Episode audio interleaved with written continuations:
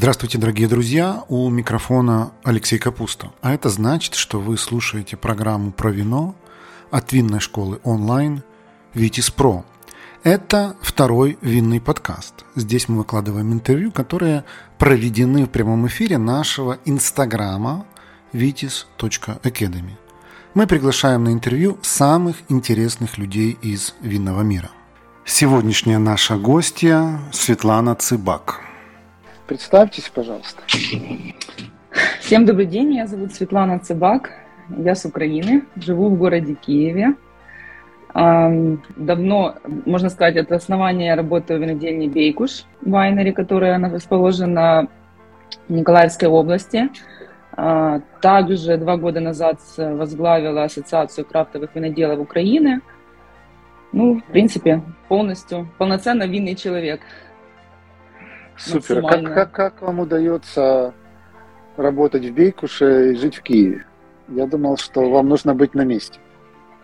Uh, ну, у меня немножко другие задачи. Я не работаю на производстве непосредственно, да, то есть uh, в Николаевской области находится только производство.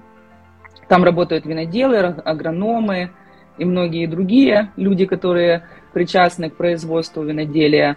Uh, я же занимаюсь более там как бы другими вопросами развития бизнеса, закупкой комплектующих, которые я могу совершать с пива гораздо удобнее.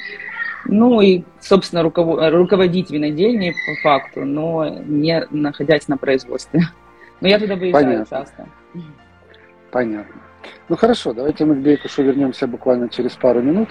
Я, кстати говоря, хочу э, напомнить всем, кто ну, давно слушает и смотрит нас, что Евгений Шнейдерец был некоторое время у нас назад в эфире, ну, некоторое время, это, я так думаю, не меньше года назад, это владелец Бейкуша, поправьте меня, если я ошибаюсь, и мы с ним, в общем-то, на эти темы тоже говорили, но было давно, а сейчас поговорим со Светланой о том, как оно все сейчас. Но первый вопрос у нас традиционный, Светлана, как вы пришли в вино? Ну, это было очень давно, на самом деле, и пришла я вино э, меня привели. Я э, начала встречаться с парнем, он был сомелье на тот момент, и он вот рекомендовал мне устроиться на работу, поменять мою работу э, и устроиться в винную компанию, которая занималась импортом и дистрибуцией на тот момент. Э, была такая компания, есть на сегодняшний день компания Сомелье, так и называется. Я пришла туда с желанием поработать э, менеджером по продаже, понять изнутри, как это все происходит, что такое рестораны, как продавать вино, что вообще такое вино, потому что до того момента э, о вине я знала, это Франческа, Лидия и что-либо другое такого плана. Да. А, и, в принципе, пообщавшись с руководством, они мне предложили другую должность. Они предложили мне должность бренд-менеджера по контрактам, которые на тот момент они вели и импортировали в Украину. Ну, в принципе, это было гораздо интереснее. Я, конечно же, согласилась. А, стала, стала изучать, что это вообще такое, а, как это вообще работает, э, что такое бренд-менеджер. В итоге я а, стала руководителем отделом внешнеэкономической деятельности. Вот, изучала очень, тяжело изучала очень вино, название, все, особенно французских вин, э, было все сложно, потому что помощи как таковой не было, нужно было самой э, в этом всем разбираться. Украинский рынок вина на тот момент только так начинал, ну, он уже был, но он Это был примерно на стадии... какие годы? Это был 2007 год, mm-hmm. то есть в 2007 году я вернулась с Англии, там училась, и вот сразу попала практически в сельское хозяйство, откуда уже перешла в винный бизнес. Вот, то есть, в принципе, можно сказать, что э, первые компании крупные, которые были дистрибьюторами, импортерами в Украину, они э, появились там в 2020 году. Да, была такая крупная компания у нас Марком, Далмарт, э, вот, и как раз вот я пришла в компанию, которая разделила портфели с Далмартом. Я Марком знаю еще с конца 90-х, наверное. Ну вот конец 90-х, начало 2000-х, это было как раз вот э, зарожда, зарождалась такая вот э, уже непосредственно винная самостоятельная дистрибуция, импорт, культура в Украине.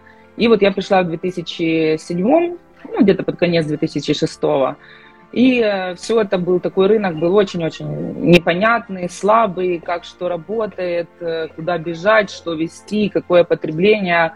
Конечно, было, были очень большие контракты. У меня это была на тот момент Грузия, грузинское вино, армянские коньяки, гораздо меньше Франции, немножко больше Италии. А, потом пару лет пошло массово Чили.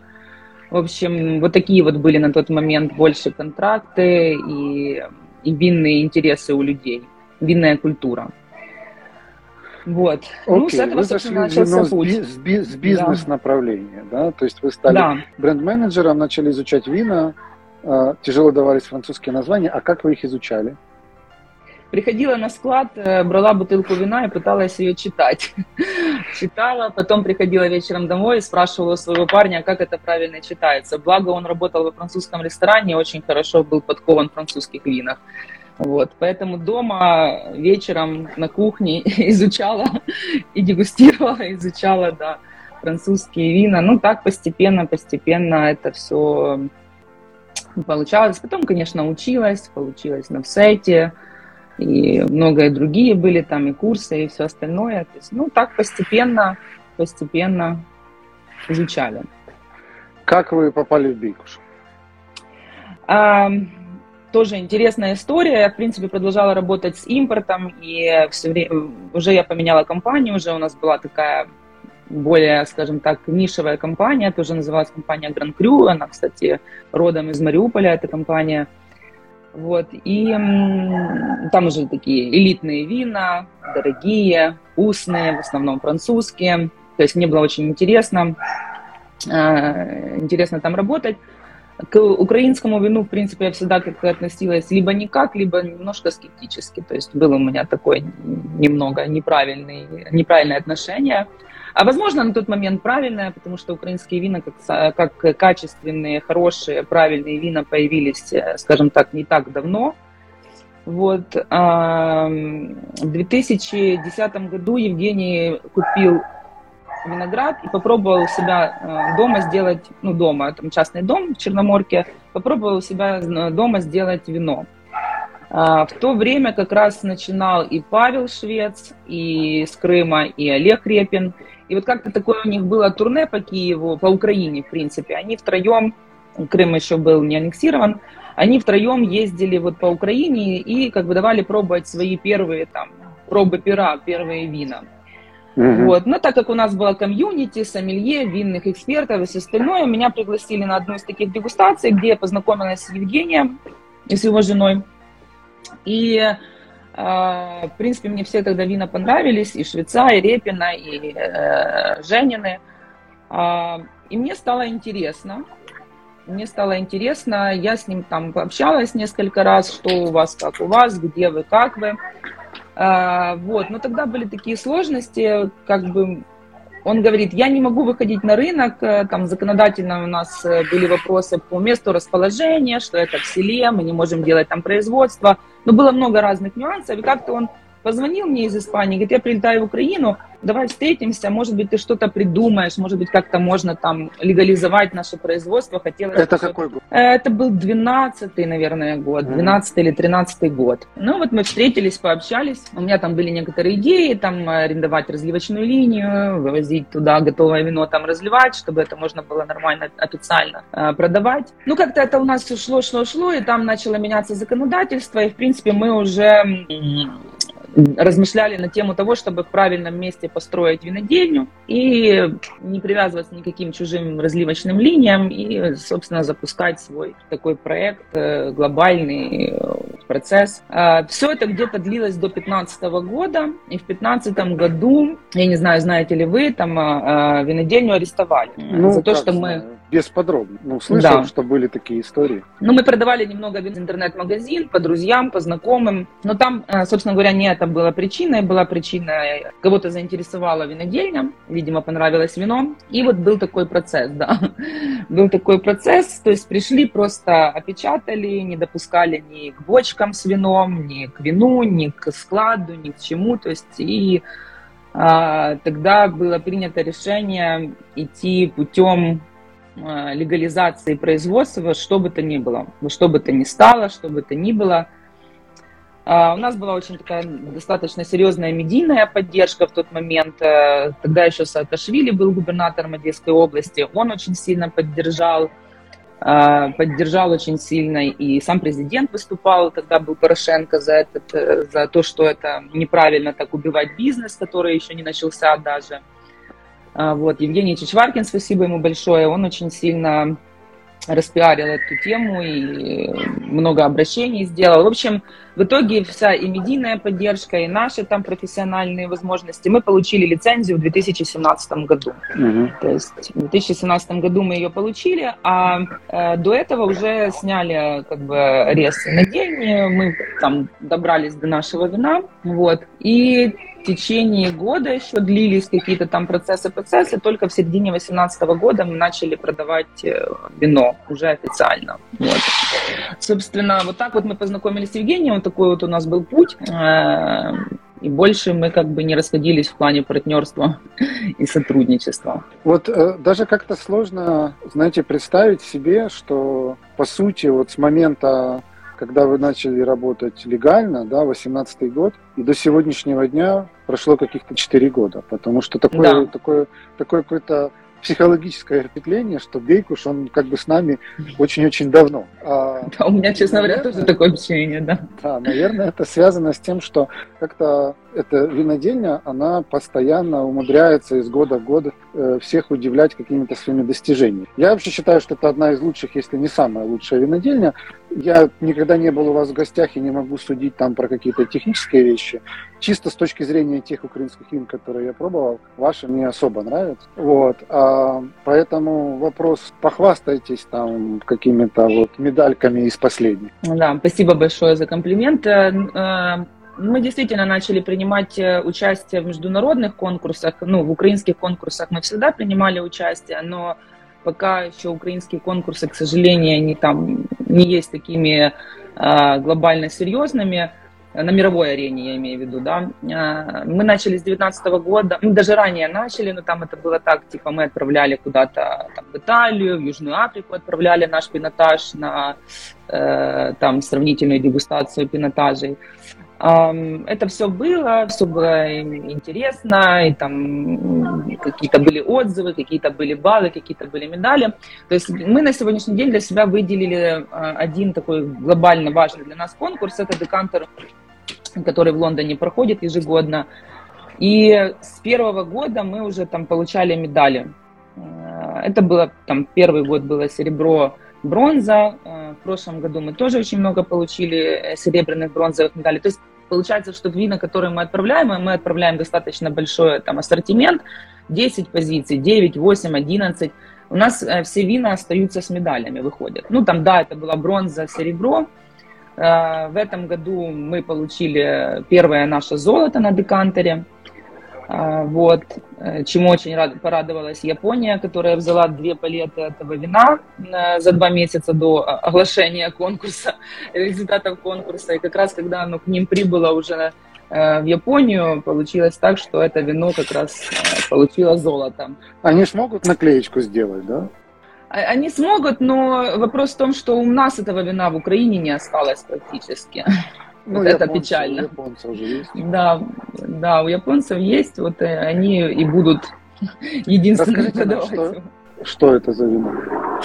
Э, это наша шардоне резерва. В принципе, оно всегда у нас пользовалось успехом, оно всегда всем нравилось. Мы его выдерживаем в дубе.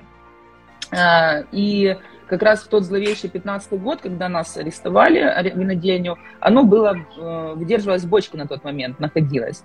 И вот благодаря тому, что мы не имели к нему доступа, оно провело там практически 24 месяца в Дубе. И когда вот мы его уже реально разливали, хотя мы думали, что придется все вина утилизировать, ничего там из этого не получится, они будут передублены, это было шикарное шардоне. У нас вообще 2015 год был один, одним из самых лучших урожаев, которых да, мы на сегодняшний день имеем. У нас есть уже э, за такой недлительный период времени, есть уже несколько там винтажей, которые мы можем выделить, что они вот были э, наиболее успешные, наиболее интересные. И вот 15 год был на самом деле очень интересно, как мы говорили, не было счастья, так несчастье помогло. То есть немножко вина, возможно, где-то перележали в дубе, мы бы столько им не давали времени в дубе. Но это сыграло очень позитивную роль в итоге в качестве вина. И мы очень остались довольны. Да, мы каждый год Вино с арестанской легендой. Не просто да, с, с золотом от декантера, но и с арестанской легендой. А, да, теперь еще и с военной, да. А, да, у нас, получается, вот это вино всегда очень хорошо продавалось. Оно не из нашей там entry-level линейки, э, хотя мы, в принципе, не делим так на линейки. Вот. Э, в этом году оно, в 19 винтаж был выдержан 15 месяцев во французском джубе.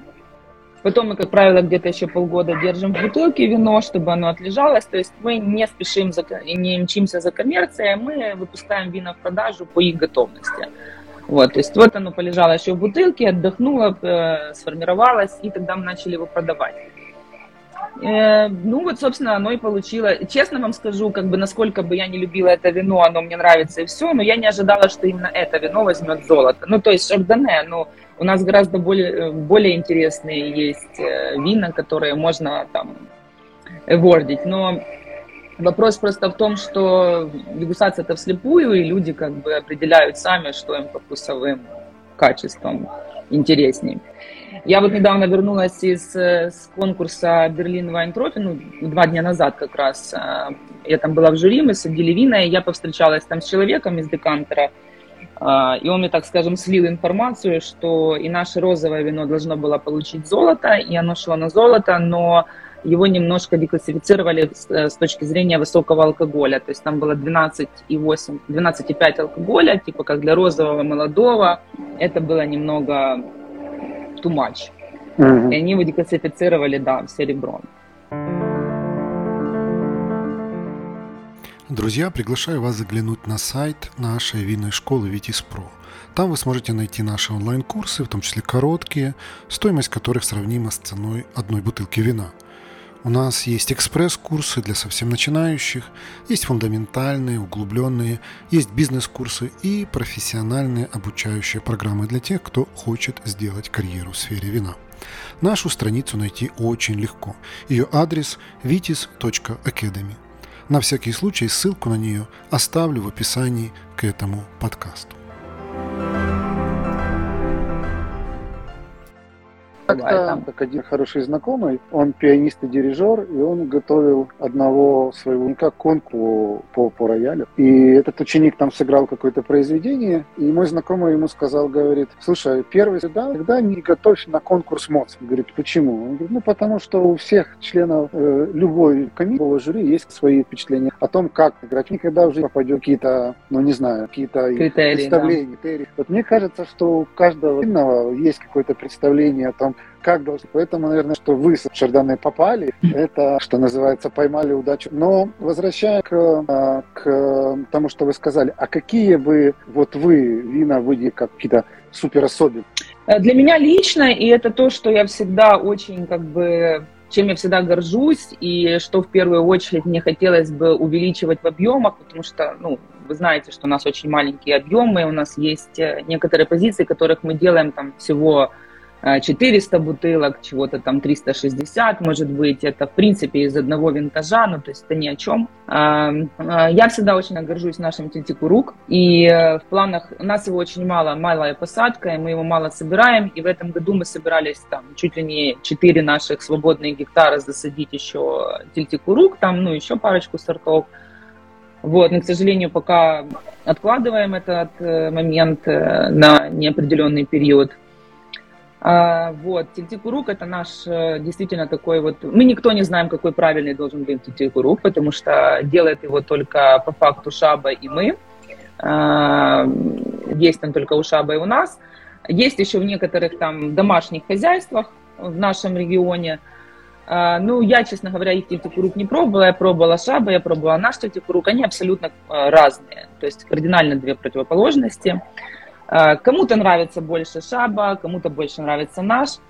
Э, но я нашим Титикуру действительно горжусь. Э, также я вообще очень была удивлена и до сих пор удивляюсь тому, как у нас круто получается альвариньо. И это тоже один из самых продаваемых, одна из самых продаваемых позиций, которая разлетается буквально сразу. И я тоже очень сильно люблю это вино. Вот.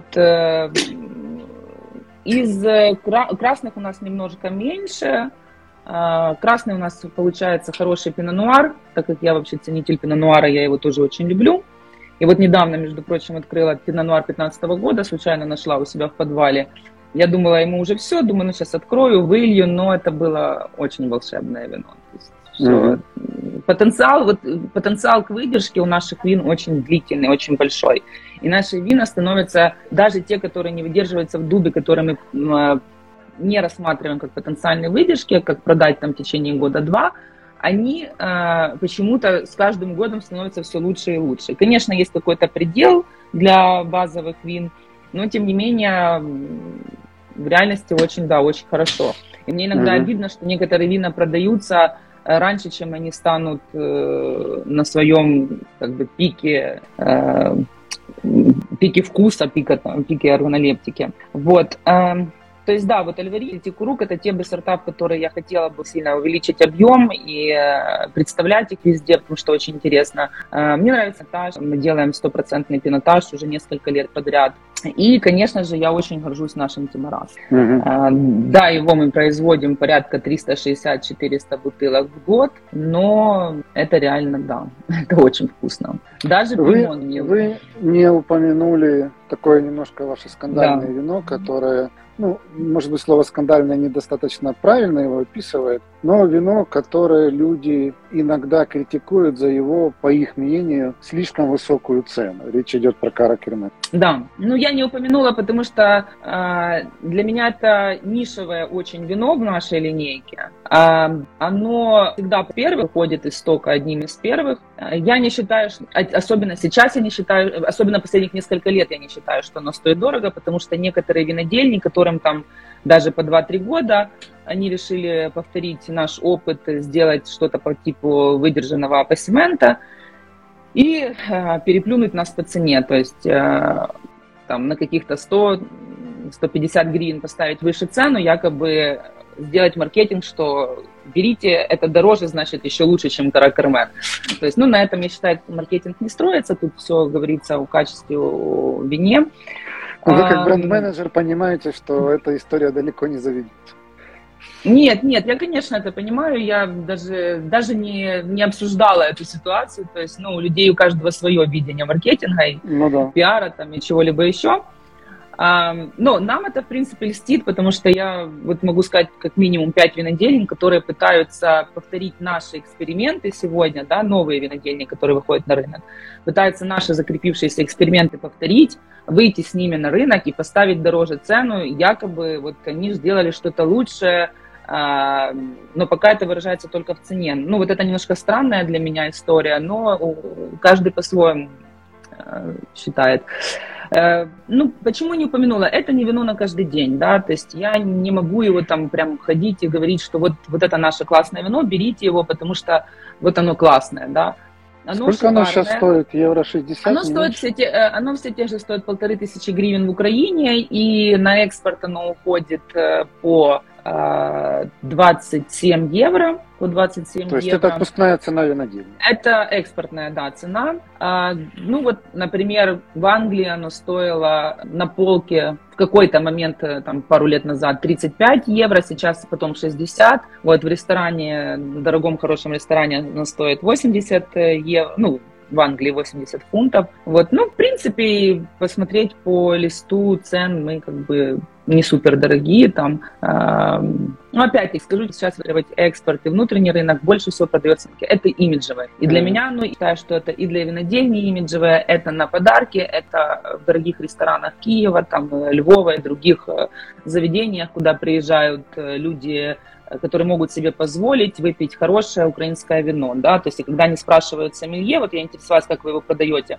когда они спрашивают сомелье, а что вы порекомендуете из Украины, что-то хорошее. Вот они всегда рекомендуют это вино. То есть человек готов отдать в ресторане там 70-80 евро за это вино э, и сложить себе впечатление о том, что в Украине есть э, хорошие качественные вина. То есть ну, для меня это имиджевое. Наверное... Я ему сказать, что идей тоже, тоже. То есть у нас Мне сейчас кажется, на сегодняшний день... Короче, не слишком хорошая идея, потому что после него может некоторые разочаровать. Ну, э, поэтому я назвала, назвала сказать, что моя Люша Артания белая, это вино каждый день, которое транслирует философию дельни, показы экспериментов и купажирование стартов в одном вине, то есть как они играют на бой, как сдают на бой ансамбль. А, Окей. Okay. А, Светлана, что сейчас и с точки зрения близости каких-то фронтовых линий, и с точки зрения вообще того, что в Украине происходит на деле, с продажей? Вот расскажите нам про, про сегодня. А если можно, я где-то пару слов про 2020 год, как да. мы шли, как мы вошли Давай. в войну, в принципе. В 2019 году мы закончили уже э, строить наш э, новый отдельный там, цех, да, это полностью здание отдельное. Мы сделали очень большой э, ремонт на винодельне, мы сделали большой ремонт, э, ой, извините, пожалуйста, мы сделали большой ремонт э, на винодельне, мы обновили э, парк бочек, в общем, мы сделали очень много чего, мы немножко заработали, мы хотели сделать все красиво, мы хотели развивать зеленый туризм, и мы к этому очень активно шли. Мы купили в 2020 году эксклюзивное оборудование. Ну, оборудование это не такая интересная для нашего эфира, наверное, история. Вот. Э, интересны были больше э, значит, сосуды, которые мы купили. Мы купили много разных амфор. Это были и испанские, это были и э, итальянские амфоры, и на 400 литров, и на 2,5 тонны. То есть мы загрузили полностью этот новый наш цех э, большим количеством различных амфор, то есть мы готовились к экспериментам. Слава богу, два года подряд мы их успели провести э, очень успешно. Э, в 2000 в декабре, январе, в декабре 2021 года мы уже закончили строить отель при нашей винодельне, то есть это у нас отдельные такие, скажем так, ну, полноценные доми, это не домики, как там мы привыкли все понимать, это дома там с э, двумя комнатами, с ливинг-рум, э, с террасой, э, с видом на Бейкушевский залив, через него там виноградники. Очень красивые эти домики получились, мы их оборудовали. В январе мы анонсировали 22 года эти домики. И э, на апрель-май мы уже были полноценно зарезервированы, э, значит, Это все вы сделали за кредитные средства? Нет, нет, мы не работаем с кредитными средствами. Я думаю, вы знаете, наверное, что... немножко у, легче, да, чем у Евгения есть, да, у Евгения есть еще один бизнес, который, в принципе, приносит ему а, возможность ну, да, а, помогать помогать. ну, просто вы писали взмах, а потом, видимо, вы должны сказать, и потом пришла война. И я так, так подумал, есть, что да. если это все на, на кредитные средства, то, наверное, там вообще не очень слабо. Ну, так немножко легче. Хорошо, продолжим. Нет, ну, слава богу, сейчас кредитные как бы, линии приостановлены там по требованию выплат, поэтому я думаю, что если бы даже это были и кредитные, мы в любом случае бы сильно не пострадали. Угу. Да, то есть мы, э, даже мы взяли участие в программе, э, «Ревизор» есть у нас такая передача, они приехали к нам снимать отель, и, в принципе, они нам дали победу.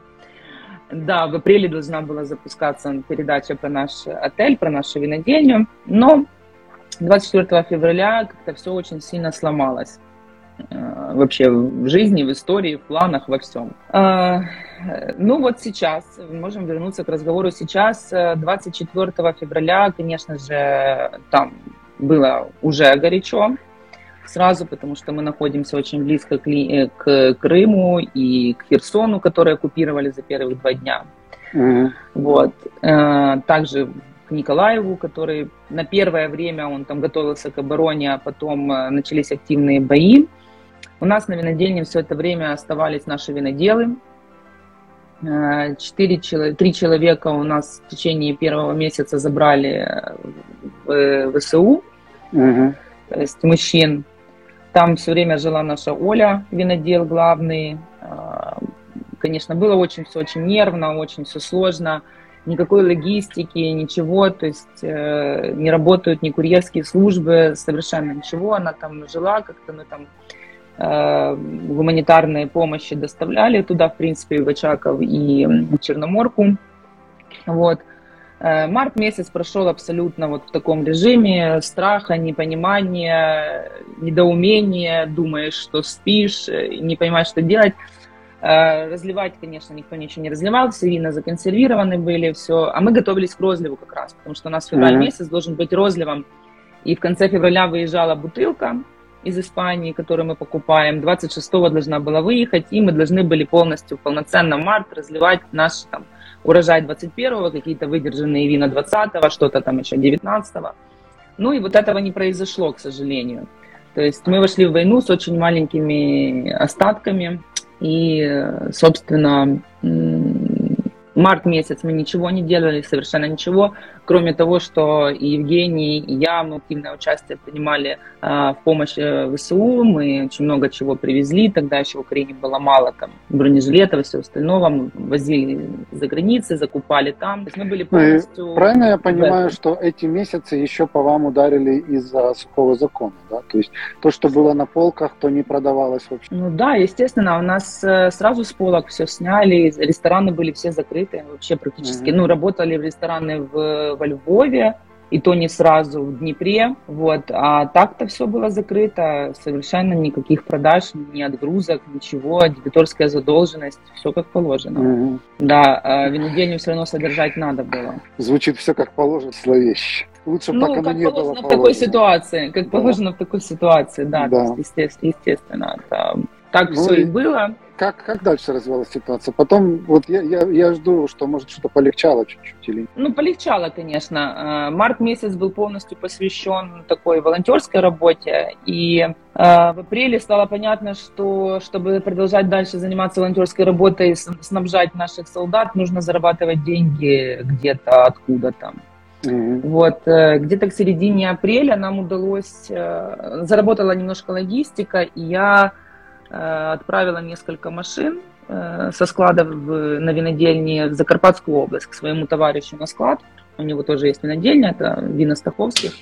Он любезно согласился. Он был тогда на тот момент в территориальной обороне, и он любезно предложил мне воспользоваться его складом, чтобы спасти вина, и чтобы иметь к ним доступ, или ну, mm-hmm. хоть что-то, хоть как-то, чтобы было. Вот, то есть мы Вывезли вина оттуда, он помог мне вывести вина из э, Киева, тоже с киевских складов, потому что не было доступа к киевским складам, э, не было подъезда, не было смысла их здесь хранить, было непонятно, что будет дальше. То есть мы, в принципе, максимально вывезли к нему на склад вина. И когда уже появился доступ к винам, стало понятно, что нужно что-то делать. То есть куда-то где-то мы продавали по Украине, там по, по западной территории – но это такое это достаточно небольшой объем. И вот э, я вспомнила про свою идею э, в этом году заняться плотно экспортом. И самое, что интересное, мы в январе месяце, в начале января разговаривали с Женей, так хорошо запомнила этот разговор, я ему говорю, Э, он говорит, ну какие у тебя планы на этот год? Я говорю, Жень, ну украинский рынок завоеван, хочу идти максимально в экспорт. Я говорю, не знаю пока как, типа сложно украинские вина на экспорт продавать, это все-таки не является трендовой там какой-то страной винной. Сложно, говорю, будет, но есть такая идея, буду максимально работать в этом направлении. Вот тебе, пожалуйста. Сказала, как воду глядела. В апреле месяце мы начали активно подписывать контракты, и апрель Друзья, наши подкасты «Винная история» и второй винный подкаст медленно, но верно становятся лидерами в своей нише по количеству прослушиваний. Нас слушают настоящие любители вина, а значит, у нас можно купить рекламу. Запросите наш медиакит по ссылке в описании к этому подкасту, и вы удивитесь, насколько доступной и результативной может быть реклама в подкастах.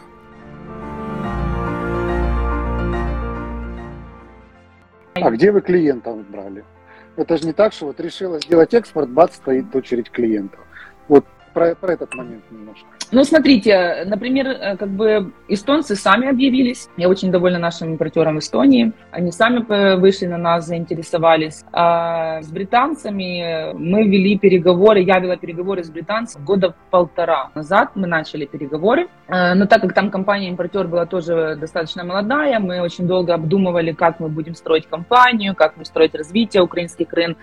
Вот это где-то мы так полтора года думали-думали, и вот когда пришло, пришли все эти события, ко мне вернулась эта компания опять и говорит, мы хотим помочь Украине, мы mm-hmm. хотим помочь, ну, как бы э, они и так там помогают какими-то, да, там, мероприятиями, но мы хотим помочь конкретно вот в винодельческой сфере. Мы готовы, э, значит, купить э, ваши вина и эм, ну, такая вот не только по инвойсу, но и вернуть маржинальность, которую мы зарабатываем. То есть это будет как наш донат, донат э, Круто. в сферы Украины. Круто. Вот, в итоге я собрала, собрала пять. В последний момент одна винодельня отказалась в сложной работе, это была Шаба. Они сказали, что у нас тут сейчас производство закрыто, мы не делать, ракеты летают, угу. мы боимся за сотрудников, поэтому поехала у нас четыре винодельни. В принципе, все они, три винодельни с нашего региона, там Одесский э, и э, Николаевский, и, собственно, Закарпатье. Мы там тоже Поехала...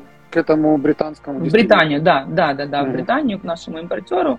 Я вот от него ну, вот, вернулась с Англии буквально тоже там с Англии в Берлин, потом уже в Украину. Mm-hmm. Смотрели там рынок, рассуждали, как бы хочется как-то, ну там глобальное какое-то развитие украинского там тренда украинская Wines of Ukraine. То есть я рассматриваю это не как только продажу вейкуша, а в принципе как э, Украина, ну, украинских виноделов, которые могут экспортировать сегодня, которые есть интересные. Вот. Пока это было вот 5, Шаба отпала, но сейчас Шаба там в другом тендере участвует. А еще планируем сейчас на весну отправлять им э, новый заказ и э, хочется подключить еще несколько виноделин туда. То есть, mm-hmm. ну, я То думаю, что будет интересно. Сейчас вот ваша основная такая как бы бизнес-задача это расширение экспортных рынков. Да, но вопрос, э, э, как только пошел экспорт, то есть пошли эстонцы, британцы, э, Великобритания, то есть Япония, начали запросы присылать Дания, Исландия, ну много кто присылал запросы, но вопрос в том, что вино-то у меня закончилось. То есть вино закончилось. Вино и, закончилось или вообще закончилось? Ну да, в бутылках закончилось. Разливать-то не во что, бутылку мы не успели привезти, война началась. И очень сложно и очень дорого я привезла. Ну сейчас же вы можете привезти бутылки? Я ее привезла три недели назад, э, но это было очень долго. Мы долго mm очень искали логистику. Никто не едет к нам в регион. Мне пришлось везти на Закарпатье, там перегружать волонтерские машины. Это было очень дорого. А, вот. И, и долго, и сложно. И водитель с этой бутылкой 11 э, дней стоял в колейке на таможне. Были такие очереди на въезд в Украину там из-за гуманитарных всяких грузов. Вот. Но в итоге мы получили эту бутылку. Мы начали розлив, мы сейчас разливаем, но у нас даже вот этого как бы вина, которое у нас э, есть, которое мы можем оперировать на сегодняшний день еще не разлитым, и которое будет разливаться, то есть его не так много, его не так много. Это знак поднимать цены. Ну, мы не очень как бы за этим, в принципе, гонимся, не особо хочется. Нам так все говорят, хочется, чтобы все-таки наше вино... Ну, это просто логика бизнеса. Если спрос превышает предложение, то то, чем ты можешь сбалансировать спрос и предложение, это ценой. Да, но в Украине, да, ну да, я имею в виду по конечно, в Украине. Ну, в общем, пока работаем а, так, Светлана, я вот думаю, если вы все это пережили, еще переживете, а я уверен, случится, и выйдете победителем, я сейчас не про страну, я сейчас сугубо про вино, тогда вас очень сложно чем напугать. Да, это точно, я удивляюсь делом, а, мне утром винодел пишет, я сегодня планирую разливать вот это, вот это, ой, Света, там калибр полетел в вашу сторону. Я говорю, Оля, а как ты определила, что это калибр? Ну, он так низко летел, я их уже по звуку определяю. То есть люди находятся в постоянном шуме обстрелов. И то, что, то, что летит в нашу сторону, находится очень близко. А, собственно, а сколько стоят, от вас до линии фронта в километрах? Ну, понимаете, там как бы не такая, там, не такая суть в линии фронта, там а, принципе, они ну, находятся да, напротив. Для калибра есть, особого есть такая, не да, имеет, они же там да, дальнобойные очень. Да, да, да. Э, есть э, такая кинбургская коса, я не знаю, слышали вы про нее или нет. Это недалеко от нас, то есть, и получается, она так заходит по воде напротив нас практически, напротив Очакова, и мы немножко правее на винодельне, винодельня mm-hmm. расположена. И вот с нее идут э, регулярные обстрелы там Очакова, еще одного э, села, и вот как бы вот это самая такая ближайшая опасность. Ну и плюс Херсон рядом, Сон рядом, конечно, немножко ну, да. все да. это, немножко все это напрягает. Ну и Николаев сейчас вы видите, как э, с Николаевым да, сейчас, там сейчас особо расправа идет, да, особо горячо, и очень мы надеемся, что ничего не произойдет и стараемся максимально поддерживать наш Хорошо, город. Светлана. И удерживать. Тогда еще про ваш, вашу активность по линии ассоциации крафтовых винодел. А У нас был господин Молчанов как-то в эфире. У вас между, угу. между ними как, как распределены обязанности? Э, ну, Георгий, он э, э глава Ассоциации виноделов при Черноморье, вот, собственно, куда входит изначально Бейкуш и территориально, и э, по-всякому. И я его зам, получается, я заместитель ага. его э, в этой ассоциации. И в 2021 году в 2020 году мы начали, и в 2021 э, решили уже создать, собственно, свою такую сильную, ну, общую ассоциацию в Украине, которая, которая объединяла бы всех, все украинские винодельни. Мы ее создали двумя ассоциациями. Вот как раз было у ассоциации, это при Черноморье было, и Львовская ассоциация. То есть так, ну, в итоге очень быстро и активно мы начали развивать эту ассоциацию, начали активности всякие очень быстро делать. Мы подписали меморандум между всеми там ассоциациями существующими, э, значит, компаниями, ну, разными там компаниями, проектами, которые заходи, зашли в Украину с, э, там, с помощью, ну, то есть я не знаю, знаете вы, нет, у нас там много там европейских каких-то проектов заходит там на э, географические назначения, там распределения, там на просто какие-то активности, поддержки вот винодельческой аграрной сферы. То есть со всеми с ними подписались, э, в том числе с торгово-промышленной палатой, а, наметили будущее развитие винодельческой сферы в стране, но пока не успели реализовать, к сожалению. Понимаю. Вот можете описать как-то такими, знаете, вот с высоты птичьего полета, что с собой сейчас представляет крафтовое виноделие в Украине, какими-то там главными фактами, цифрами, наблюдениями? Когда мы создали ассоциацию, главным фактором стало то, что у нас очень быстро собиралось э, более 50 членов ассоциации. Это все крафтовые виноделы. Угу. То есть что это значит? Что их э, много, а их гораздо больше, чем 100, потому что мы брали уже как бы таких более, э, ну, которые уже как-то как реально делают винодел, вино, там вот они уже являются несколько лет, э, себя называют крафтовыми виноделами, они уже несколько лет выставляются э, на конкурсах э, там, местных и на выставках, и на фестивалях.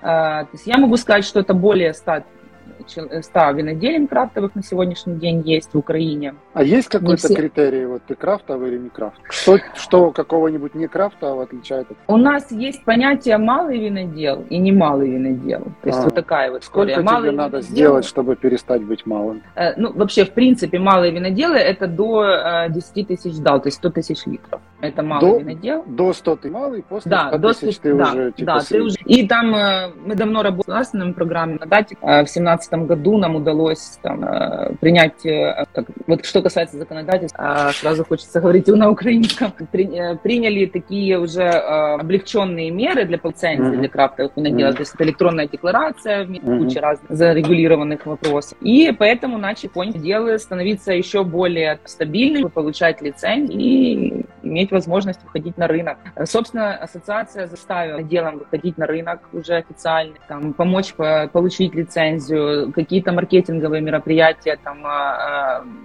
там юристы, маркетологи, чтобы помогать развивать э, украинское виноделие в целом, да, то есть бренд Wine of Ukraine, э, понимание, культуру, то есть хотелось максимально больше всех легальных, всех возможных, чтобы сформировать это наконец-то эту украинскую укра... понимания украинском. Какая больше была задача? То есть это такой, как сейчас делают свои ну, первые шаги. Люди ищут свой стиль и способ легализоваться, продажи и прочее. Да, абсолютно. Очень много обучающих программ было с э, возможностью выезда на виноградник, анализ, мочь, помогали, приезжали, помогали делать э, вино, там, консультировали. А, ну, в общем, много что моментов, которые ты вроде как посадил виноград, делаешь вино, а многом совершенно не понимаешь, да. То есть, ну, конечно. Вплоть до того, как составить ставить этикет на законодательных. Спасибо огромное, Светлана, за этот разговор. Мы уже где-то на 50 минут в эфире, и скоро Инстаграм начнет давать тему того, что час заканчивается. У вас какая-то профессиональная мечта